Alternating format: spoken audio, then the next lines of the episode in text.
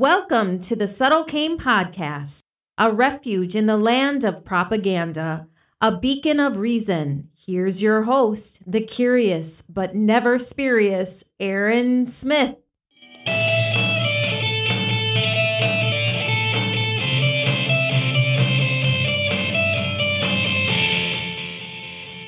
Well, welcome back, my friends. Today is really a special day for me and for the Subtle Cane podcast because today we are joined by Mr. James Corbett of the Corbett Report. Now, I have to give a quick aside here, just a, a short story for you. You know, I planned for this interview for a while and I really made sure my ducks were in a row, or, or thought they were. Now, good to his word, James called at the preordained time, and even though I had run a test right before the call on my system, when it happened, my recording capabilities absolutely failed me. It was quite honestly horrifying. And I, I want to apologize up front for the sound quality on my voice uh, over the course of this interview. But being the gracious and patient man that he is, Mr. Corbett recorded on his end and shared the file with me. And so, after probably suffering three or four minor strokes and wondering why I was ever born, the interview did proceed. Now, please be sure to check out the show notes for links and information about the topics we discuss, and to Mr. Corbett's work. Now, without further ado, let's get into episode 18 of the Subtle Cane podcast interview with James Corbett. And here he is, the man who puts the C in challenging the narrative, Mr. James Corbett of the Corbett Report. Thank you for joining us today, sir, and thank you for the work that you're doing in the name of truth seeking and the value of value of human dignity and autonomy. Welcome to the Subtle Cane podcast. Well, thank you for having me on. Pleasure to talk to you. I have to say, honestly, I was a little surprised uh, at the response and your willingness to come on the Subtle Cane podcast in its fledgling state, as it were. It's it's much appreciated, much appreciated. Well, I uh, I do appreciate people as I have always said, and it continues to be a core part of my message, I just want more people to be involved in the conversation. So I always appreciate and I'm glad to see people starting up and starting to get into this this space for themselves. Rather than just listening and being spectators, I want people to become active participants in this process. And if they can do so by uh, starting a new podcast, why not? And I'll I'll help to support that. Yeah, and and I have to say that that just proves that you're a man who walks the talk. And when you say get involved, speak up, do what you can, um, you really helped me stay the course and encouraged me because you get a little bit of a pod fade after a couple months when you're working on getting things together. And um, as I said, much appreciated. And I want to just say for the listeners, a little background. Your country of origin is Canada, but you've been in Japan now, I guess, about 17 years, it sounds like. I think that has um, to be um, updated to 18 because it's 2022 now. Oh. All right. And over 9 million downloads uh, last I looked on YouTube before they axed you for not uh, toeing the proverbial line. And, I, I uh, believe you mean 90 million. Oh, my goodness. Yeah. Well, I know. wow. Yeah. Uh, also, a prolific podcaster, documentarian, and have a website that is honestly a, a treasure trove of research and resources, and um, just uh, an amazing library of work. I suggest everybody goes to CorbettReport.com and takes a look that uh, takes a look at that. Now, I've been following your work for a couple of years now. My uncle introduced me to it, and uh, I don't think it's an exaggeration to say that you've been way ahead of the curve on multiple topics. But um, one that really presents itself as imminently pressing would be the biosecurity state. And when I say ahead of the curve, just for one uh, example, I'd, say, I'd point to episode 86 in 2009, medical martial law. Do you want to give a brief summary of how you got onto this topic and how you were able to be so ahead of the curve on this? Well, I claim absolutely no foresight on my own behalf on that. I was just following the lead of other researchers and what had been suggested by people who went before me. So, in that podcast itself, you can hear me citing other uh, researchers and what they've said about this in the past, including even the infamous Alex Jones. And in my defense, I would say the Alex Jones of 2007 was very different than the Alex Jones of 2022. But at any rate, uh, it had been talked about before. So I was just putting together pieces that had been laid out there. But having said that, yes, there were very, very, very few people out there putting those pieces together back in the early mid 2000s. I mean, that, that was, um, not a topic that was on many people's radar, but it was, once you start to actually collect the threads of that, it's, it's just completely evident. It was, in fact, I think, baked into the cake, at least from the point of the anthrax attacks onwards. Once that became part of sort of tacked on to the 9-11 terror scare scenario, I think it was pretty inevitable that this was going to be one of the driving forces uh, of organization for the state in years to come. And you could see that if you actually traced a lot of the people involved in the anthrax events of 2001, including the people running the Dark Winter simulation exercise that was held in the summer of 2001, a few months before the anthrax attacks, simulating a terrorist smallpox event. Uh, that a lot of those exact same characters started to then create and then populate the positions of legislative authority and government um, power uh, that then went on to set up the infrastructure for the medical martial law state that and then presided over the COVID-19 response. So there's a lot of historical parallels and linkages there that uh, are perfectly uh, uh observable in hindsight. Um, but there were relatively few people looking at it before COVID 19. Yeah, I know one of the things that um, you had pointed out was the 2001, the Model State Emergency Health Powers Act um, from Georgetown and Johns Hopkins universities for the CDC, and sort of the the legal framework that they were already instituting in, in 2001 or looking to institute in any event. That's right. So, for people who don't know this, this was legislation that was uh, drafted up that was not um, legislation that was directly forwarded. It was drafted up as a model state Health Emergency uh, Powers Act, which could then be forwarded in the state governments of various states around the U.S. and was. And the last time I checked, I believe it had been passed in something like 40 different states. Um, but it was exactly talking along the lines of what we have seen in the past couple of years. The idea that in the state of a declared health crisis, the governor would have powers to quarantine and even forcibly uh, vaccinate populations. And again, that sounded crazy um, back in the 2000s when it was first being forwarded. It sounded crazy to most people, but uh, obviously seems to take on new significance now. And actually, I see that that um, that mechanism of drafting sort of just template legislation with fill in the blank spaces that are then passed by individual state governments. I see that as the model through which something approaching global government without actually being glo- global government can function. Uh, for example, the World Health Organization can create similar draft legislation that could then be forwarded in parliaments and, and congresses around the world, um, so, so, that it looks in each uh, jurisdiction where it's being forwarded, it looks like something local something that our, you know, our leaders have come up with this. Uh, and if people don't know the template that they're working from, they might never know that this is actually part of an international agenda. And that's really what I see as the next stage of the formation of this biosecurity state that I'm warning about is the formation of the Global Pandemic Treaty, which late last year they've already started talk uh, preliminary talks to hold a conference to start talking about the idea of signing a global pandemic treaty because as we've seen from the haphazard nation state response to COVID-19 there's so many different countries that are passing different laws and nothing's harmonized and some places are shutting down borders and they all have different restrictions and no we need a global system for this type of scenario so I, I very much see that as the next stage of what we're going to live through right now. Um, as the COVID 19 scare starts to recede, uh, and they, they they take their foot off the gas pedal there. It's not that they're stopping the agenda. It's just that they're going to divert the public's attention while they put the legislative framework in place for essentially a global governmental grid.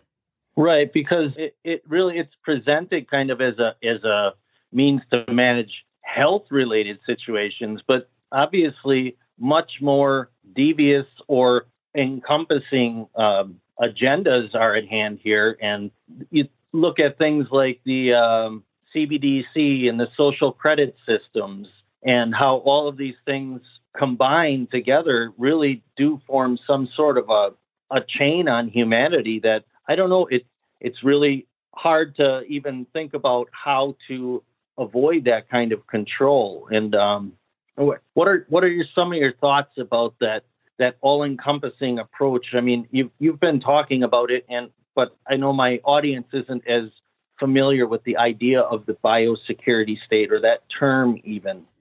Um, right. Yeah. Well, oh, we cannot possibly even begin to start formulating some sort of uh, thoroughgoing response to this to derail this agenda or to stop it in its tracks until we understand that there is an agenda. And I really do think that, uh, unfortunately, as as much as the past couple of years, uh, general awareness and consciousness of these issues has been raised amongst a lo- large portion of the public, and now that's being framed as these uh, right wing neo Nazi, fascist, whatever, um, freedom truckers and other such things, and they're trying to be smeared by the, the mainstream. I think a lot of people are seeing through that and realize that there are some very insidious agendas at play here.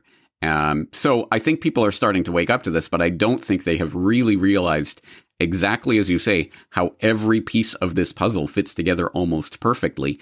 And even myself, as someone who's been researching and talking about these things for 15 years now, uh, it was really in yeah. the creation of my Who is Bill Gates documentary uh, that I released in 2020. As this was starting to unfold, that was when all of the pieces of the agenda really started to fit uh, together in my head in ways that I hadn't contemplated before. And one of those things that struck me was the relationship between vaccination and digital ID was not something, those were two pieces of the puzzle. I saw them individually. I never understood how how they fit together until I started researching into well Bill and Melinda Gates Foundation and what are they funding? Oh, things like Gavi, the Vaccine Alliance, which is literally a an alliance of vaccine manufacturers and governments who are working together to build healthy markets for vaccine manufacturers for big pharma. That's literally what they say, making healthy markets. Um, and they are working together with things like ID 2020 and other such initiatives to form digital identification systems because, of course, we need to know and keep track of everyone who's receiving these vaccines that we're going to distribute to everyone in the world. So, of course, vaccination fits right in with digital identity. And then that will fit together with the dig- digital payment systems, which, oh yeah, Bill and Melinda Gates Foundation is also there. And Bill has talked at great length about, for example, India and how we can move towards electronic payments and tie them into the Aadhaar biometric ID grid it's when you start to put all these pieces together that you really realize the total system of control that this affords to even if you believe that the current round of uh, uh, gaggle of leaders, world leaders so called, are actually if not angels, at least well meaning, well intentioned. Maybe they're bumbling and incompetent, but they're well intentioned. Well, let's just imagine at some point in the future if some actual nefarious actors got into positions of power in government. If you can possibly imagine such a scenario, what, what, what we're living through is what would be called a turnkey dictatorship, turnkey tyranny. Um, all you would have to do is to put these systems of strictures and control into place in a certain way, and suddenly what we were being told about uh, communist China. Look at what the Chinese are doing and look at the way they can track and surveil and completely control their population is exactly what is the infrastructure that is being laid out right now. But don't worry, we're the good guys. That would never happen over here. So I think people can start to see this agenda, but until they see how those pieces fit together, I don't think they'll really understand the urgent, dire, pressing need we have right now to stop these systems of digital identification and control from being put into place legislatively. Yeah, I, and I know one of the uh, very well stated. Thank you. And one one of the things I know that um, has been um, brought to the forefront lately in your work too has been this idea of the ruling governing by a state of emergency all the time. And you brought up Giorgio Agamben and his book State of Exception. And um, I just wanted to read a quick quote from Giorgio and then ask for you to um, give a little background on that state of exception. The quote is Modern totalitarianism can be defined as the establishment by means of the state of exception of a legal civil war that allows for the physical elimination not only of political adversaries, but of entire categories of citizens who for some reason cannot be integrated into political system, end quote. And you were talking about what a, a deep dive this book is, but how important it really is. And when I look around and see, well, reflect on even the last 20 years since 9 11, just this constant everything's always an emergency. We've we've always got to do this right now, or else we're not going to be safe. And um, do you want to give a little more background on, on that topic? Yes, and how relevant is it now? I as it, it's funny. This is, I mean, it seems almost tangential or unimportant, but actually, I think this is important. I uh, started forming the idea for putting a podcast together on states of emergency and how important it is late last year. And I had that sort of tucked away and I knew I was going to be working on it in 2022. And I was thinking would, I would probably release it before the fake news awards that I released in January, but it ended up being after. And for, so in that time, those few months where I was thinking about this episode and how to put it together and how to try to summarize Agamben's arguments and, and that sort of thing, I, I knew that I needed something that would put the relevance of this in the minds of the listeners. Well, you know, it all it, is, it, gets very philosophical and abstract. And as literally the week as I'm working on putting this together and how do I introduce this subject, the Ottawa mayor declares a state of emergency to deal with the Freedom Convoy. And so that was I mean, that was highly relevant and very interesting. So, of course, I used that in the episode. And then I released the episode. And about 24 hours after I released the episode, the Ontario government was declaring a state of emergency. And about three or four days after I released the ep- the episode, of course, uh, uh, Justin Trudeau has declared, uh, the, invoked the Emergencies Act to declare a national emergency in Canada. So, very interesting how things like that come together. And Incidentally, I've been working for a couple of weeks on the idea of a podcast about uh, the digital uh, uh, payment structure and how important it is to start forming alternative payment structures right now.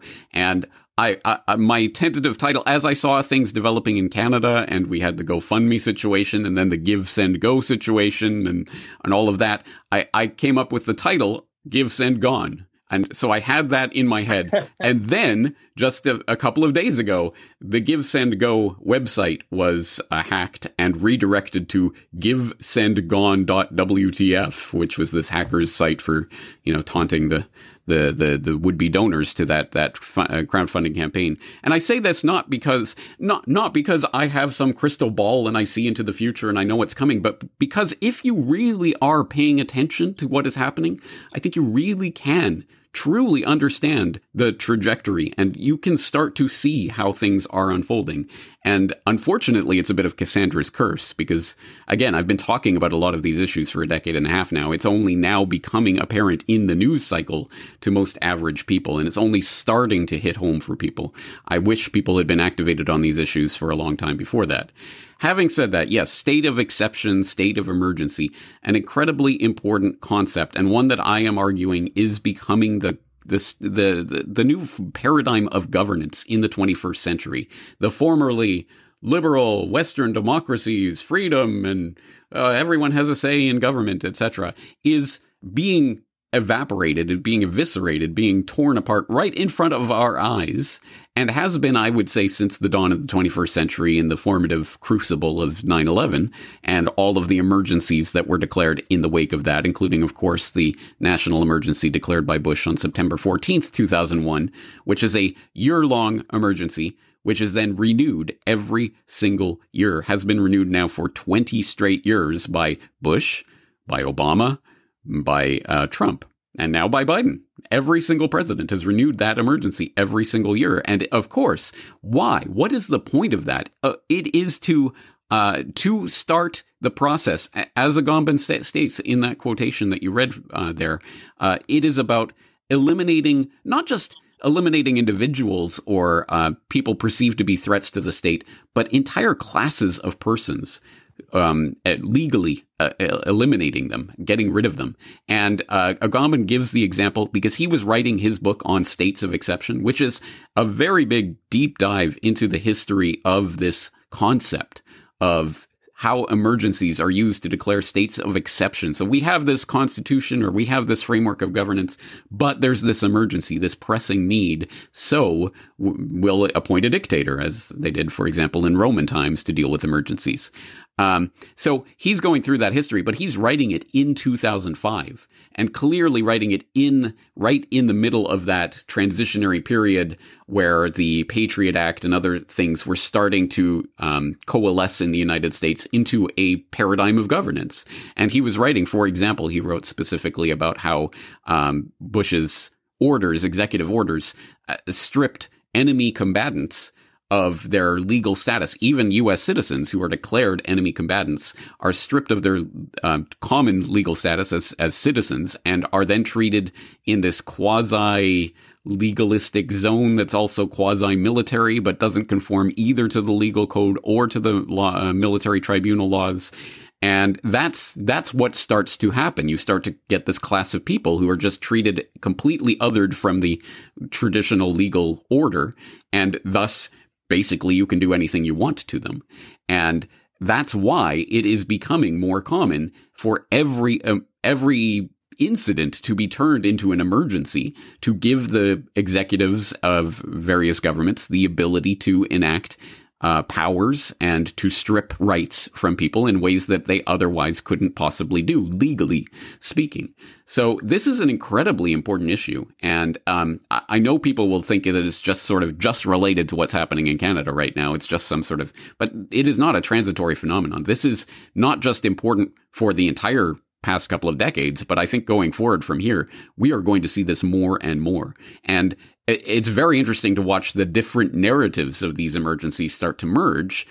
And I've seen this coming for the past couple of years now. They've started to merge the right wing extremist insurrectionist January 6th type of extremists in the US with ISIS and the terror threat, and we saw that culminate in last last September in a uh, Department of Homeland Security bulletin that was literally combining those threats and saying that you know right right wing white supremacist whatevers are collaborating with with ISIS terrorists now, and that's a that's a new yeah. threat vector for the U.S. government. I mean, it's interesting. All the emergencies start to converge, and once you get the bioterror paradigm really in in in the public consciousness, then you really have the combination of, the, I think, the two major emergencies of the 21st century so far. Well, the in, the invisible enemy is preferable to the one you have to have film of and uh, you can manipulate statistics, as we know has been done throughout this entire uh, pandemic scenario in, in, just unbelievable ways. And the the cognitive dissonance that I see, even as a student um, studying nursing, in people that I know know better, somehow are caught up in this in this mass, and it, it's it's been a little outrageous and was really part of the reason why I decided finally I just I'm going to go crazy if I don't start a podcast myself and start at least talking about the things that I'm seeing. Um, I know that there's a there's a certain feeling when people see like this uh, trucker convoy, the Freedom Convoy in Canada, and they see people protesting around the world and stuff. And I know that there's this almost hopium feeling. And I know in your January 31st, uh, 2022 newsletter, you titled it, Do Not Go Back to Sleep. This is not the end. And um, one of the things you mentioned is the OSHA outlines um, to back off a little now. And, you know, there's kind of a give and take, but then to try and permanently codify the vaccine mandates. And regarding this idea that, okay, you know, people are standing up, it's okay now my question to you is what does the return of the Jedi have in common with this topic? Yeah, so that's that's the, the, narrative device I use to frame that newsletter for people who have seen Return of the Jedi. They'll know what I'm talking about. But long story short, of course, the Star Wars original trilogy ends with the defeat of Darth Vader, who turns out not to be the pure evil that uh, we had uh, assumed him to be throughout the series. But at any rate, he he's gone. So the Ewoks are celebrating, much like say the Munchkins celebrating over the uh, death of the Wicked Witch of the West. Is that the one that dies? Anyway, and of course, there's a celebration, and they're all happy. But we also see it from Luke's perspective, who knows what has happened, and his father has just died, and he had turned to the good side at the end, and all of this. So it's a kind of bittersweet moment. Um, but I think the point is, uh, yeah, I I sort of see that when I see people celebrating. Oh, okay, they're they're leaning, they're going back on some of these COVID nineteen restrictions. They're starting to take their foot off the gas pedal. I just I, I I'm not opposed to people celebrating. In fact, I think we should celebrate and and acknowledge and not not uh, put the the the gray lining on every silver cloud, which is what some right. people tend to do. Which is, uh, I think, self defeating because as human beings, we do need hope, like genuine hope, not hopium. We need actual hope at, uh, to highlight things that are going well and to uh, celebrate them and to move forward and press forward on those things. But at the same time, if that leads to inaction and people getting complacent, that that is the danger. So absolutely, I think in the certainly in the coming year or two, we will see the, the gradual easing of restrictions, and we'll see this. This COVID nineteen will not be the one and only thing we talk about anymore, and it will start to fade. Um, from the, the daily news cycle, but that does not mean that the biosecurity state has been derailed. And I don't want people to fall asleep on this issue um, because there will be no end of other issues to be distracted by. Um, but this one will continue to work. And exactly as you were pointing out there, the OSHA mandates being a good example for people in the US, because as we all know, Biden tried to order OSHA to um, in, uh, inflict a vaccine mandate on big businesses, businesses of more than 100 employees. And they tried to forward that um, in a special, again, using emergency uh, cover. They they said it's an emergency, so we don't have to go through the normal process of getting public comment and all of that. Um, that was struck down by the courts, who said, "Well, no, you, you have to actually get public comment. You have to go the the proper way." So OSHA withdrew the mandate. Yay! But if you read the fine print of that withdrawal, they say, no, we're, we're, we're withdrawing it so that we can work on finalizing a permanent COVID 19 healthcare standard, which is insanity if you think about it. Permanent standard for yeah. this, this this crisis that we're living through in this particular moment. I mean, whatever you think about what's happening right now, at, at, any rate, everyone acknowledges that pandemics do end at some point. So why would you make right. a permanent healthcare standard for it? It is because this is not about COVID-19. This is about the flexing that muscle and getting it ingrained into law.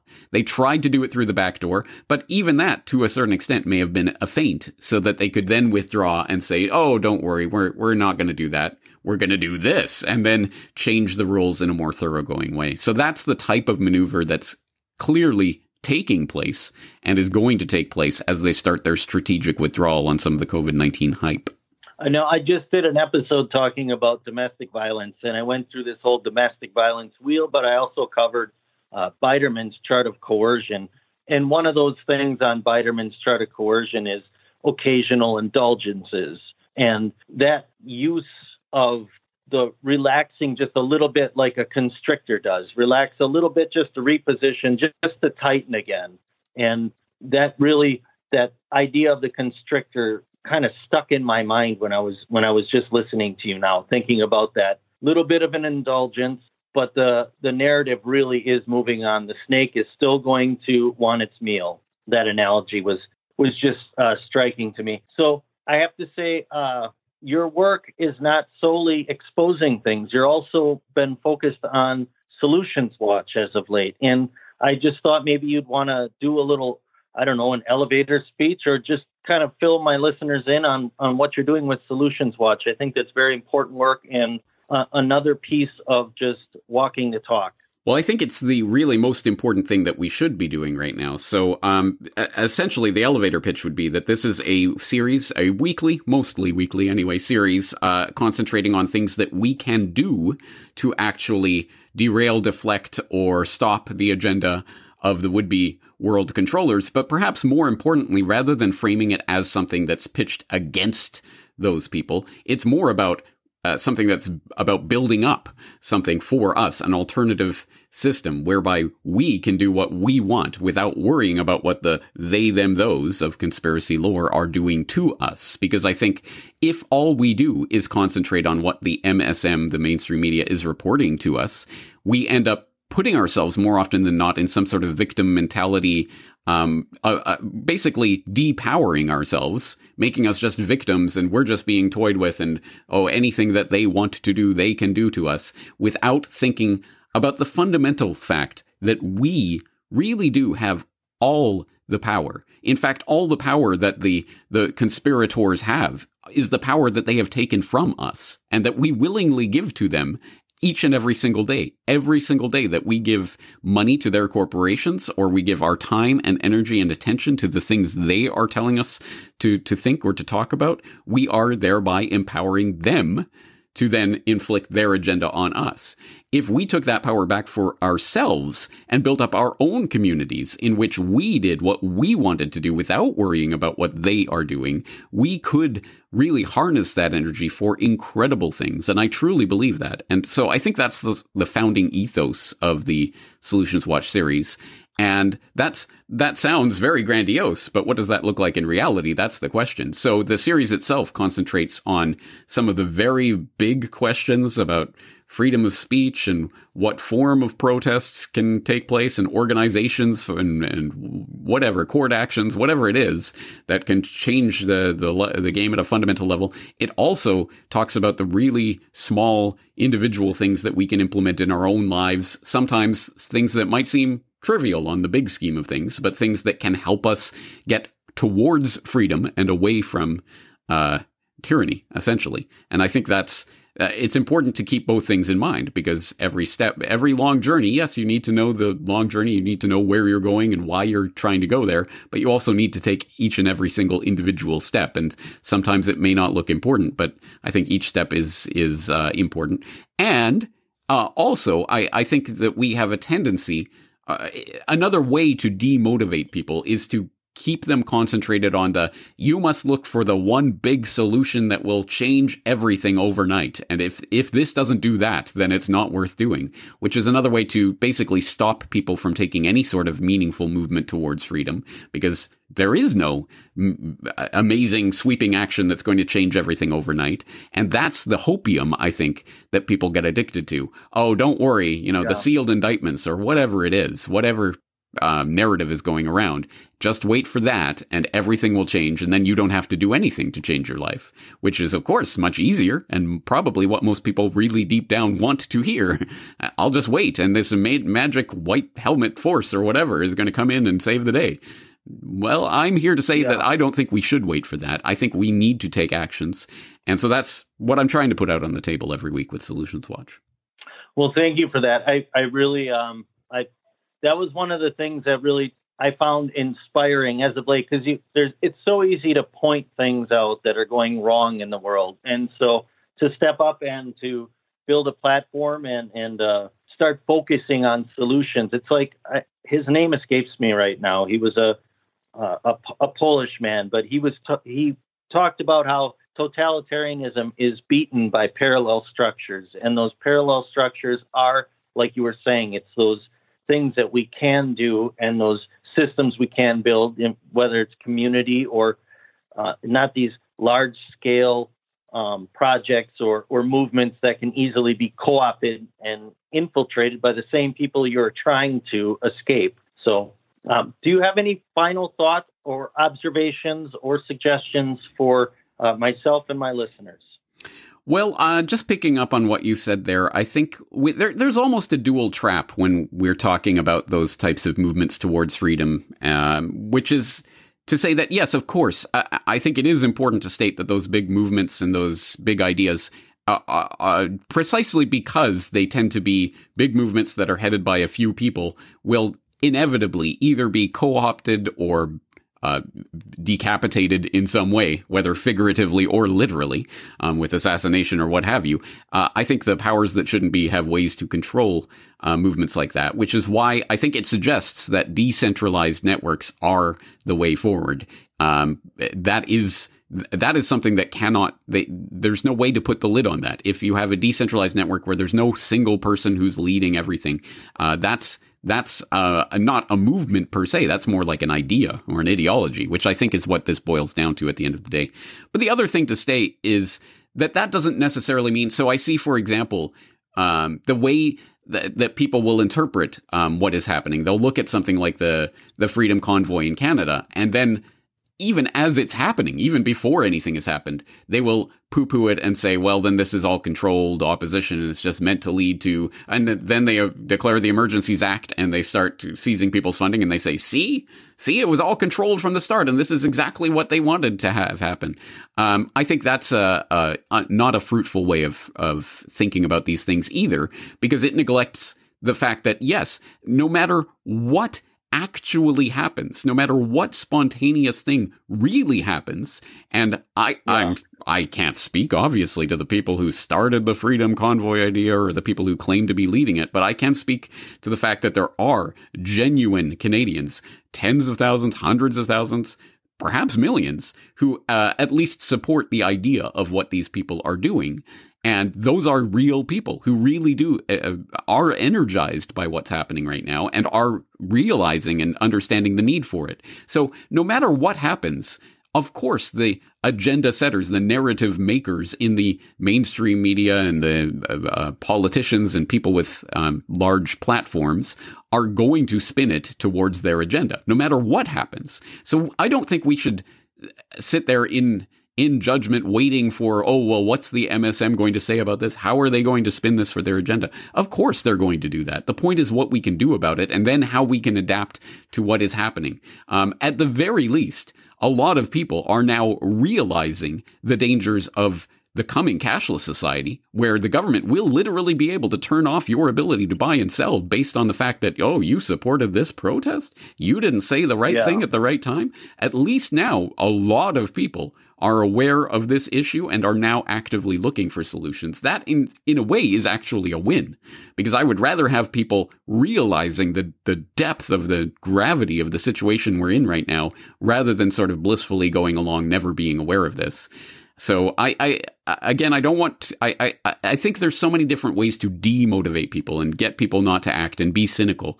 I don't want that to take hold. Uh-huh. But then you also have to fight the hopium um, that you, you know just sit back and everything will turn out all right. So it's a fine line to walk. It's not a popular position to say no. We're going to have to work hard, and it's not going to be fun, and uh, things are going to get worse before they get better. That's not never going to be a popular thing to say, but I think it's necessary to say.